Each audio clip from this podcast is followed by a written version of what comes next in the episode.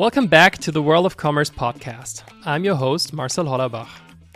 I'm currently in Las Vegas for Shoptalk Conference and took the chance to speak to a couple of interesting people here. One of those is Jordan Jewell. Jordan used to be an analyst at IDC and is now an analyst in residence at VTEX. He just recently published a paper on the three investments that drive e commerce growth. So we spoke about that and also touched on things like NFT, the metaverse, and digital twins. So please enjoy my conversation with Jordan. Let's go. From, let's say, late spring, early summer last year, 2022, onwards, we're, we've been in the era of profitability. So uh, you now have to you can't go you can't focus entirely on growth you have to say like what does this actually mean for my bottom line uh, the nft authenticates against my phone the watch doesn't work anymore. Whoever stole it won't be able to use that watch. The nft is essentially making it work because it knows that me jordan jewell is the one wearing it. Um, so and, and theoretically that could work with all sorts of different electronics. You could say with an xbox that that's what makes it work. Um, kind of any any device really. But like just just thinking about nfts a little bit different um, a little bit outside the box that we've found ourselves in um, jordan thanks for being here um, we are in uh, as they say fabulous las vegas um, around shop talk conference and uh, we've had the yeah the chance to speak uh, a couple of times in the past um, while we were still at, at idc and i think we nerded around some like trends in, in commerce and, and these kind of things. And I'm super happy to have you here on the podcast today. Yeah, thanks for having Marcel. Yeah. Marcel. So um, before we get started, um, I mean, this is a shopping conference, right? And uh, I'm super curious. Um, is there an item you recently purchased that you really love, and why is that? Yeah. So um, you're risking turning this into a discussion about running shoes, which I'm, I'm wearing a pair right now. Um, I I'm a runner. I do like 50 miles a week or so, and so I have like way too many shoes, uh, like 20 pairs. My wife is not happy with that, but um, so so running shoes, like the pair I'm wearing, any like that, uh, any pair like that, and um, I, I was actually thinking about this late recently, um, just you know how shoppers get information about like why they buy a specific item or specific pair of shoes in this in this case and um like i there's a there's a website called RunRepeat for instance that like they, they chop a shoe in half and they show you the foam density Nice. and they put smoke in it to show how breathable it is and stuff like that and um, it just made me think about like all the different channels that shoppers are going on to do research before making a purchase to learn about a product to find the best deal um, so for me it's running shoes i know i went on a bit there It, that is a retailer, right? You were talking about. Uh, they're, they're just an informational site, but you know they have affiliate links to like Amazon or whatever. Um, they're retailers themselves put product information, but about shoes. But let's say I want to compare a pair of Nikes to like a pair of Asics.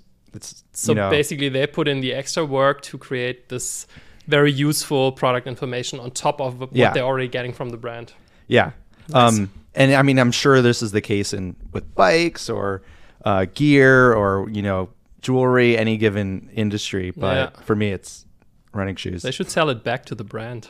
Yeah, no, I think. So. I mean, the the guy who does it, um, he's like getting all this equipment to like chop the shoes up and a durometer to check the firmness, and awesome. It's kind of like a, it's ridiculous the levels that. I mean, I I consume it now. I consume that information, but the levels that consumers go to learn about products.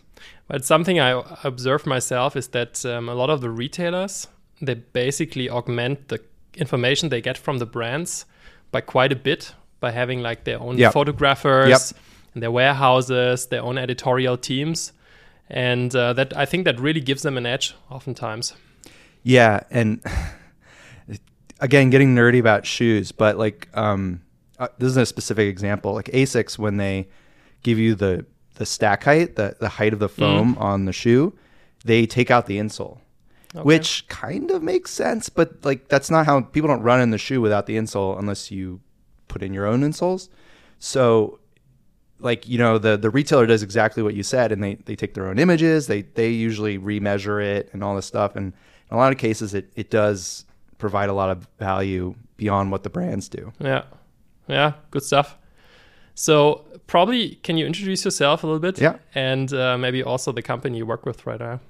Yep. So I'm uh, Jordan Jewell. I'm the analyst in residence at VTEX. Um, I was the I, I, was an analyst at IDC, International Data Corporation, uh, uh, industry analyst who looked at digital commerce and started our commerce practice there. Actually, I was there for seven years, and IDC didn't actually have a digital commerce practice prior to me starting it and doing market evaluations and market share reports and such. Um, but about a year and two months ago, I came over to the dark side. I came over to a, a, a, vendor, a software company, VTEX, um, because I thought that um, a lot of, I think a lot of software companies and a lot of companies in general, for that matter, could really use that analyst approach. Like they could benefit from yeah. a more objective, like analytical view of uh, creating content and talking about their product and such. But uh, VTEX were a commerce platform, originally based in Brazil, really really huge in Brazil and growing uh, internationally. So I'm part of the U.S. team trying to um, bring some of that success to the U.S. And we went public uh, in 2021. So uh, grown a lot in past few years. Nice. So when I first saw it that uh, VTEX has hired you as an analyst in residence, I thought that was very smart actually because I remember in my own entrepreneurial career how often I basically came up with stuff that nobody understood or the market had no idea what that is. And I think sometimes it's something you can do, but it needs to find a balance, right? And I think you're like, uh, with your, um, let's say, analytical mindset and what you've seen before, you're probably a little bit like a corrective to uh, what's what some of the marketing folks are putting out there. I hope so. Um, I hope that I don't fall into the trap over time of drinking too much Kool Aid. But uh, yeah, I think too often marketing just talks about our product is awesome, it's great, you should buy it, blah blah blah, um, and less about like the problem a customer is trying to solve. Um, just educating, like talking about what's happening in the market and why why it matters. Um, which again, that's like what I'm trying to bring to VTEX and do with the content I'm creating. Yeah.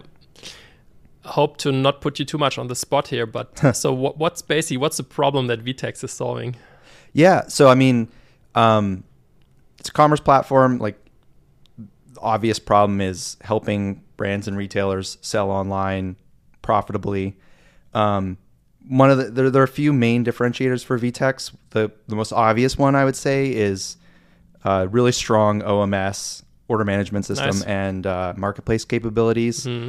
One of VTEX's first big customers was Walmart in Brazil, and it was like when the fa- there weren't that many employees at uh, the company, which is uh, I think 22 years, 23 years at this point years old. Wow. But um, Walmart has a lot of like specific needs, you know, so they built in like very specific um, order management and inventory capabilities that really helped the, the product evolve and it's strong in that matter. So you can build like a really sophisticated marketplace where you're you might be a distributor or you might be um, selling to different retailers as a B2B company or um, onboarding a bunch of different um, sellers as a marketplace. Yeah. Um, so that's like a, a really uh, good strength, I think, in the market, but also that it's multi-tenant SaaS, microservices based. Like we're part nice. of the MACH Alliance, and um, as a result, it, it's SaaS. Like you're not dealing with as much maintenance or um, hosting and that that sort of stuff, of course. But also, there's a platform as a service layer, so companies can kind of build their own business logic and apps on top of what we offer. That's awesome. And I remember myself looking into uh, commerce systems a while ago, um, just to map out like a p- potential partner ecosystem for Productsup back sure. in the days. And I realized that there are not so many um, real multi-tenant SaaS products out there, right? So there's a lot of we take our old on-premise stuff and we upload it for you on the cloud happening, yep. but true multi-tenant born in the cloud SaaS is is really rare. There's probably I know, BigCommerce is out there and Shopify or so. Those would yep. be the two that pop to my mind, and VTEX, obviously.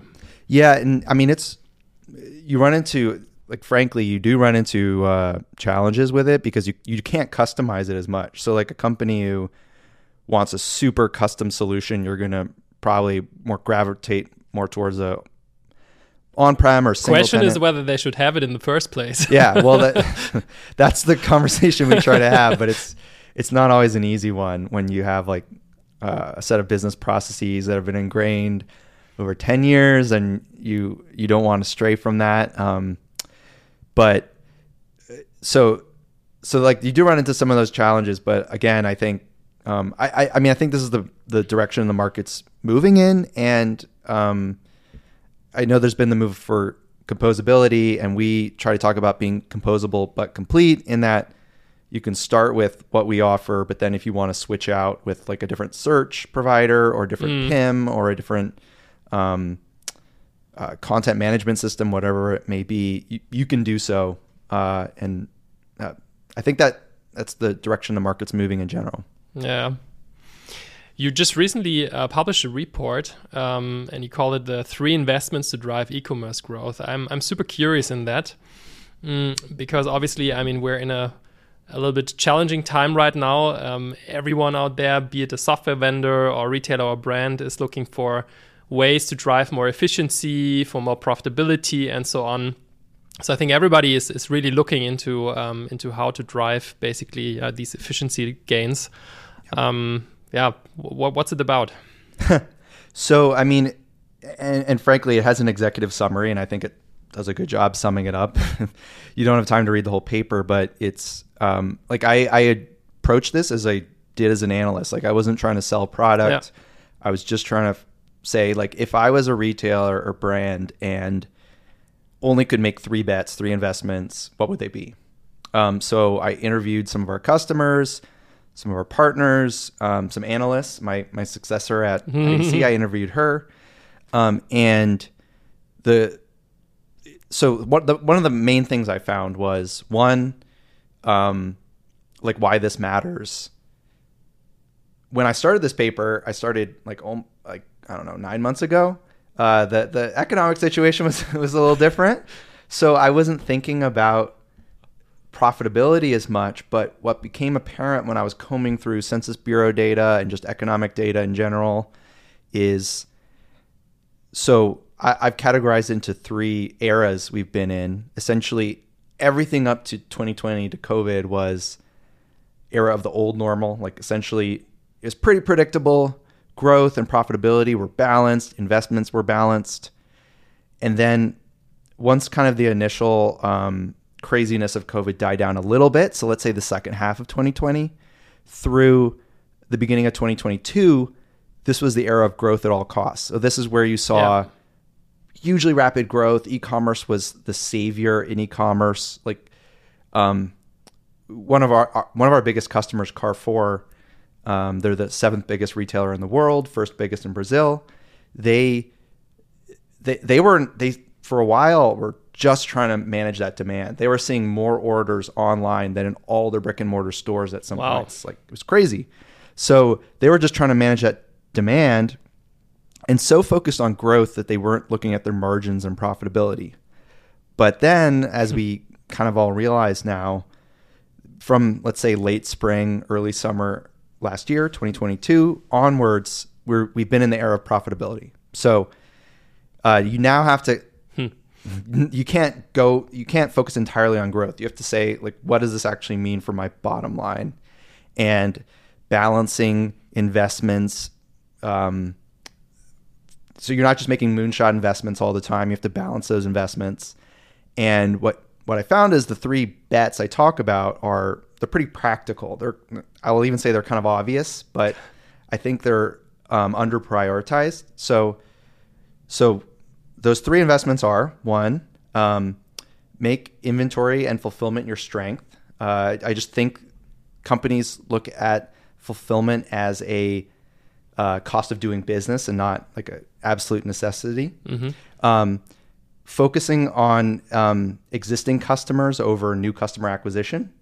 So essentially, new customer acquisition has gotten really expensive, whether it's through Facebook ads, just ads in general. True. Um, and what we found is that existing customers are the ones that bring profit. So let's say the average brand or retailer spends 80% of their marketing budgets on new customer acquisition. Let's just move the needle a little bit back in the other direction so we can market better to our existing customers and um, increase the number of orders they have. And third, engage with customers in new ways. So essentially, just trying to step outside of that typical commerce box. There's a little bit of uh, homogeneity in commerce and how PDPs, web pages look. Mm-hmm. Like, let's just uh, engage with our customers a little bit different. So, live shopping, video in commerce in general, more um, immersive PDPs, um, chat commerce, like just some of these newer. One of our customers even got a Matterport, a camera, and put it throughout their um, their retail space, and you can actually tour their their um, store. Wow! And you can actually click on a top or like a dress or whatever, and check out directly in that interface using APIs. So nice. just those customers that want to learn more, like you could use the same example for shoes. If a customer wants to know more about your shoes, just put a video where your associate is talking about those shoes, explaining like when they're they should be used for race day or whatever. Um, so just engage with customers in new ways. So those are those are the three. Again, I think they're pretty straightforward, but not prioritized enough. And I think they also relate to each other. Going back to your first point, the uh, the logistics, right, and the inventory management and, and warehouse, and probably even delivery and so on um, what I, what I've seen oftentimes at retailers is um, the ones who figure it out. They make that part of even their let's say to increase retention and yep. um, and and drive conversion, right? Because the quicker you can deliver, the more reliable, for example, um, the better it will be for your customers, right? So, and that again plays into um, re-engaging existing customers and and making them more loyal and so on. Yep. Have you have you explored? um, during re- your report also, um, let's say, the whole topic around AI a little bit and generative AI and how that could help. Probably, does it help even? Um, I so I mean, one of the main, um, I mean, one of my main thoughts or one of the main concepts of the paper is again, we're focused on profitability, and like I'll give you an example. Uh, so the fulfillment one, we just you just gave an example as well. Um, I create a maturity model. That, that's what's in the paper. It's a maturity model, like to a company can gauge their maturity along a five different stages. And what we found, it's not scientific. As a former analyst, I'll say we didn't run a huge survey. We, it's not scientific yet, but we found is 55% or so of retailers are in those first two stages. So they haven't even gotten to the third stage, fourth stage. I think most companies should be at least in that third stage. Mm-hmm. Not every company needs to be like Amazon, yeah. but most companies will see um, significant reduction in cost if they're in the third stage. My my initial so kind of answering your question, my initial advice would be solve that or solve your PDPs. Like make sure your top 10 P- selling PDPs are good, like excellent before you focus on AI. Um, with that said, you can use AI to to bolster some of those things, like especially actually on the PDP example. Um, I don't have a great specific customer example doing it, but I've heard of companies, you know, filling in their product descriptions for for Amazon, for Walmart, for Target, for yeah. different channels using AI, and you can find that um, tweaking it slightly will will boost sales on those different channels. You don't need the right. exact same descriptions or words or whatever phrases. Um, so like that's an example of something you can do. Um, something I think we'll start to see more of is actually, you know, it's it's expensive to take pictures of all your products. You can actually use generative AI to create those images. Absolutely. You may not want a hand in them yet because then they'll look really creepy.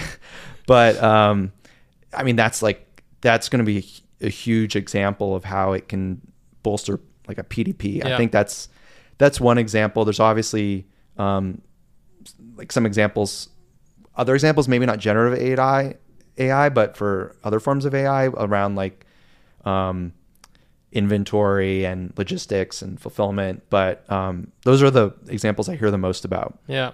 Yeah, my impression is that a lot of retailers are playing around with it at the yep. moment. Not a lot have yet figured it out 100% what to do with it. especially when dealing with product data, I think there's some cases where it really works nicely whenever you don't need a 100% exact result. Basically, like an attribute yep. mapping probably is not a good thing to do because yep. even if you just get 95% correct, yep. right, it still means 5% of your 1 million SKUs is, is screwed, basically. So that doesn't work, but um, I'm totally with you. Like image generation, taking in a, a product image, changing backgrounds, moving it around, um, and I think probably even um, creating 3D models at one yep. point will be something where AI can help a lot because today it's really, really expensive to do it. Yep. And as we are slowly but steadily moving towards something like the metaverse, which eventually one one uh, time comes, uh, I think uh, 3D uh, models are also very important to have.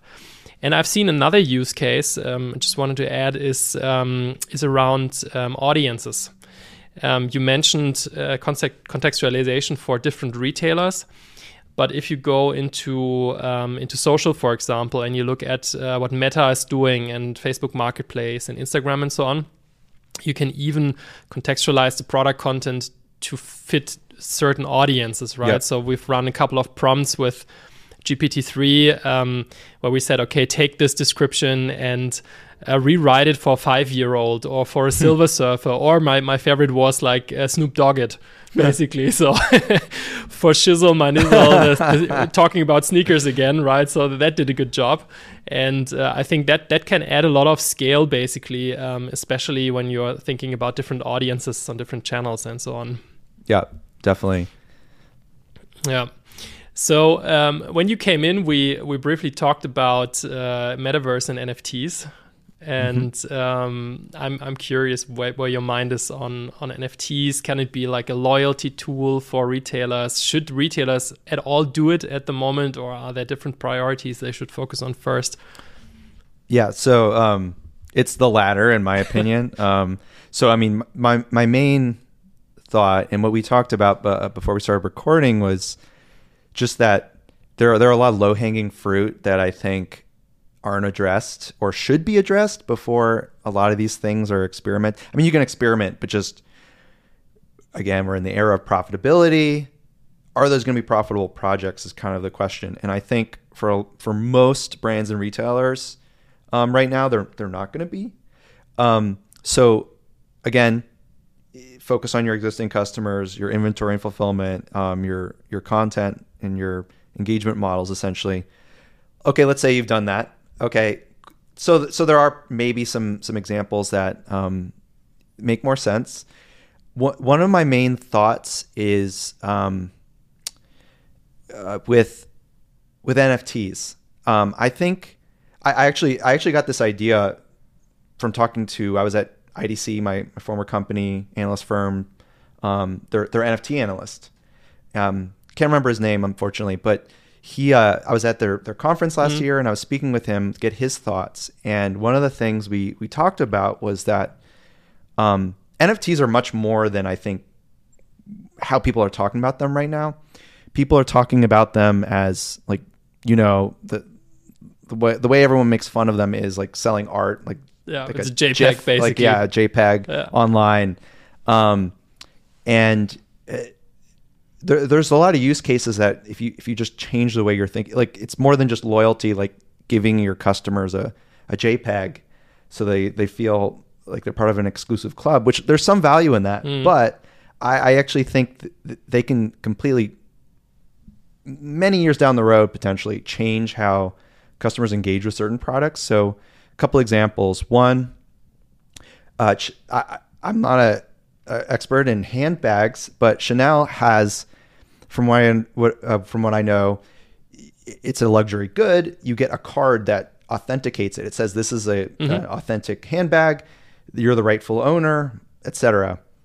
And why not make that an NFT? You can have an NFT that shows that it's it's non fungible. Like this is a authentic product. You're the rightful owner, um, and that can, and they're they're actually from what I've heard experimenting with like different maybe not an NFT yet, but they're experimenting with different technologies to do yep. that. Essentially, take that physical card and put it in the digital world. NFTs can that's actually a really good use case. It's not the way we think about them, but it's that that's a perfect use case in my mind. Um, a second example is um, like an electronic. Um, I'm gonna actually use my watch as an Mm-hmm. example, but let's say a luxury watch again. Uh, you could actually have an NFT again. It it authenticates it. It shows that it's like a that's the real deal. That's the real product, and that it's um you, you can't mix them up essentially I'm, I'm butchering the terms but um, essentially let's say someone stole my watch uh, the nft authenticates against my phone the watch doesn't work anymore Yep. whoever stole it won't be able to use that watch the nft is essentially making it work because it knows that me jordan jewell is the one wearing it um, so and, and theoretically that could work with all sorts of different electronics you Right. could say with an xbox that that's what makes it work um, kind of any any device really but like just just thinking about nfts a little bit different Yeah. um, a little bit outside the box that we've found ourselves in with um, like art and i think some of those and apes and monkeys. Yeah. and yeah, yeah which again there, there's some value in that but i think um, like for for the average retailer i think there's more more uh, creative ways to get value from nfts yeah, for for retailers and I think also for brands in the end. Um, and what last year I would have thought that um, Meta and Instagram would play a bigger role in the adoption of that. But just like I think three four weeks ago, they announced announced that they're gonna uh, sunset their NFT um, support on Instagram. Um, probably because of their profitability Yeah. efforts. Maybe it's, it's coming back. But my assumption would have been like a year ago that um, the NFT is a is a really cool tool to basically show authenticity um, and true ownership of a physical product in a digital world. Yeah. and that is new, right? Because you there's tons of um, tons of Instagram profiles where they have something like Watchbusters and something like this, right? Where there's people trying to figure out which influencers are wearing fake watches and, and Yeah. fake products and so on. And apparently that's really a thing. And um, I think if you combine like a digital twin of a physical luxury item Yep. with um, with the capability to connect it to your socials, and you can say, look, this is legit, this is real. Um, it adds uh, real utility, and then on top, we see that with. Um, I think RTFKT did it with Nike together, right? They released that hoodie. When uh, when you, you hold your camera towards it, it reads the QR code Yep. on the hoodie, and then you get wings and stuff like this. and I, I I could imagine that probably maybe maybe TikTok is gonna do it, right? Uh, now that Yeah. Instagram is is uh, is off it, but maybe maybe with TikTok you you, you record a video and TikTok realizes, right? There is you're you're Yep. wearing a product that has an NFT connected, and then within the Instagram uh, TikTok recording, it, it adds some utility and some fancy flashy stuff that just you get because you own that product. And I think that combination of social media, um, NFT, and, and items um, is is a very interesting combination. Yeah. No, that's, that's maybe you should make a business out of that. But um, I I mean I, I think a lot of the social channels, the social networks have dropped the ball on commerce. So Facebook, Google, like Google could have been Google's the search bar for everything Yes. other than commerce, where Amazon's the search bar, at least here in the U.S. Um, and they just they've they've made it better, but they've dropped the ball. Facebook just couldn't make it work. They were too focused on ads this whole time. Every time they they kind of did stuff with commerce on Instagram, that they, they were just half-assing it. Like they just weren't focused on it correctly. Um, I think. I mean, I don't. I don't use TikTok. I just. I've had enough social media, frankly. But um, from what I understand, they they've made the best attempt thus far in terms of commerce. So I I would not be. I know there's a lot of like now. Uh, privacy concerns and government oversight about TikTok, but in terms of like what they're actually bringing to um, users to consumers, I think they're they they have the chance to make the best attempt because you, you need the people using it, you need engagement, which they have, and then you need you, you kind of have to understand how people buy or want to buy. Like people are just people didn't want to buy on Instagram the way they they set it up. Yep. So like to make it work um, on TikTok is, I, I think it could work. Like the way they've set up carts and having a cart where you can add products from a d- bunch of different um, influencers Yeah. is Instagram didn't do that, and um, the NFT examples is uh, a great one. Yeah, I think TikTok has the chance to iterate basically on the mistakes of the Yep. others before. I think with Google it was shopping actions. That was their marketplace initiative that never really flew, and then uh, we we saw it with uh, with a checkout on Instagram, and um, I'm I'm saying it, iterating because fun fact is a lot of the um, TikTok partner managers we we today speak to are actually former Meta employees, right? So they, Yeah. they, they, they kind of hired uh, the brains there, and, and Yeah. probably they know what they fucked up before and uh, are doing Yeah. it better now. And, and when I was at IDC, um, Facebook was my client for a little while. Yeah. Um, and I just kept telling them like what I was like, you really should get into commerce. Like these are a few things you need to really get into. And um, unfortunately, they were just so. It, it happens a lot with big companies, but they're so focused on the business that drives ninety something percent of the revenue, which Yep. was ads, that they couldn't look beyond that into some of the other opportunities. Um, so so definitely agree. There's another, um, I think, structural problem, and I'm I'm curious to see whether um, TikTok can overcome it. Is that a lot of the um, the brands and retailers that I spoke to, uh, especially the larger ones, actually didn't want to sell through Instagram, for example, or shopping actions because essentially you're trading conversion rate for data, right? So you you get a little bit more conversion probably because obviously Meta is throwing all their brains they have on maximizing that click and that checkout, but in return you you don't get the chance to let's Yep. say profile the customer, uh, the consumer on your own properties and so on. And I think that is an ongoing conflict that is still going on and that also TikTok will have to battle. Um, but uh, my my feeling is that also that is one of the reasons why that hasn't really taken off yet. Yeah. Yeah, and um, I'm drawing kind of a parallel here, but like when you think about a brand or retailer um, making the decision or not to sell on Amazon, for instance, it's it's similar. You're you're making a um, like volume versus customer data decision about whether because with Amazon they're not going to give you the level of data that you, you want. You don't own the customer, but there's so much traffic on Amazon, um, and what we've seen with Amazon is um, their advertising business is now their their most profitable business, and they, Yeah. it's kind of crazy, but that's cut into the margin because you kind of are required to buy ads oftentimes to to effectively sell in your category on Amazon. Um, could easily see TikTok going down the same route. It's it's Yeah. a very profitable business, high margins. Um, so th- that's also part of the discussion. You're you're seeing kind of it's just customer acquisition has gone up over time. What I kind Yeah. of started with. Yeah, yeah. It's like what you said in your report, right? Focus on the existing customers you have, maximize that. Yeah, it's so funny how everything is, is becoming everything today, right? Amazon is uh, a, a cloud provider, is a marketplace, is an advertising company, is probably becoming a search company, is a uh, had attempt with hardware, and you see the same thing happening at the at the other vendors and and and uh, companies as well. So everything is I don't know, kind of merging. Um, Yeah, yeah, and if you, I mean, they it, they've clearly, I think, if you like look at their organizational changes, um, they they were spreading out a little too far.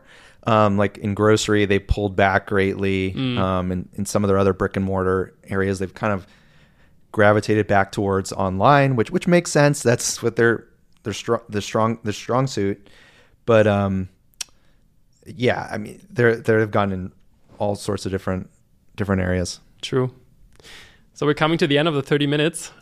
Jordan, as always, uh, very, very cool talking to you. Very nice insights. And uh, yeah, enjoy the rest of, of Shoptalk of the day. Um, good success with VTEX. And uh, hope to have you on the podcast soon again. Of course. Yeah. Thanks for having me. It's Thank been- you. This has been fun. Thanks.